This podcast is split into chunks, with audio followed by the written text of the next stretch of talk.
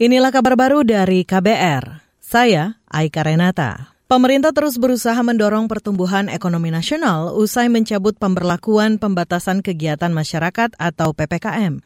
Menteri Koordinator Bidang Perekonomian Erlangga Hartarto mengatakan, pemerintah mendorong peningkatan belanja dalam negeri, konsumsi investasi, serta pertumbuhan sektor industri dan pariwisata. Ini disampaikan Erlangga usai rapat terbatas bersama Presiden Jokowi di Istana Negara hari ini. Kemudian yang terkait dengan kebijakan yang akan diambil, yang pertama tentu pemerintah mendorong daya beli masyarakat, menjaga inflasi. Inflasi di daerah yang dimonitor di bulan Januari ini memang salah satunya adalah sektor transportasi, dalam hal ini transportasi udara. Kemudian yang kedua terkait dengan beberapa komoditas yang diperhatikan termasuk harga beras yang seperti di bulan Desember kemarin sehingga pemerintah akan terus memonitor situasi ketersediaan stok dan harga harga beras. Menko Perekonomian Erlangga Hartarto menambahkan pemerintah juga mendorong revisi peraturan turunan cipta kerja. Salah satunya tentang penyelenggaraan perizinan berusaha berbasis resiko. Selain itu, pemerintah juga mendorong penyelesaian 30 proyek strategis nasional PSN senilai 360 triliun rupiah.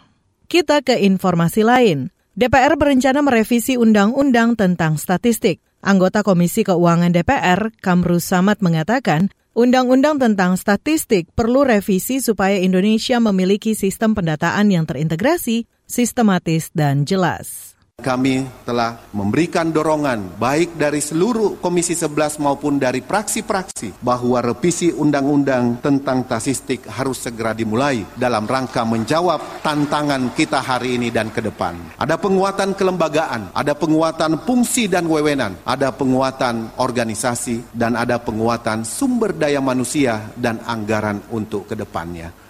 Anggota Komisi Keuangan DPR, Kamru Samad menyebut, revisi undang-undang tentang statistik bisa menjadi pedoman untuk pendataan angka kemiskinan secara terpadu. Upaya ini, kata dia, menjadi wujud dukungan DPR kepada pemerintah dalam mengentaskan kemiskinan. Beralih ke informasi kesehatan. Indonesia menjadi negara dengan penemuan penyakit kusta terbanyak ketiga di dunia pada 2021. Kementerian Kesehatan mencatat saat itu jumlah penyakit kusta hampir mencapai 11 ribu. Itu disampaikan pelaksana tugas Dirjen Pencegahan dan Pengendalian Penyakit di Kementerian Kesehatan, Maxi Rain Rondo Nuwu saat peringatan Hari Penyakit Tropis Terabaikan NTD hari ini. Kusta merupakan salah satu penyakit tropis terabaikan.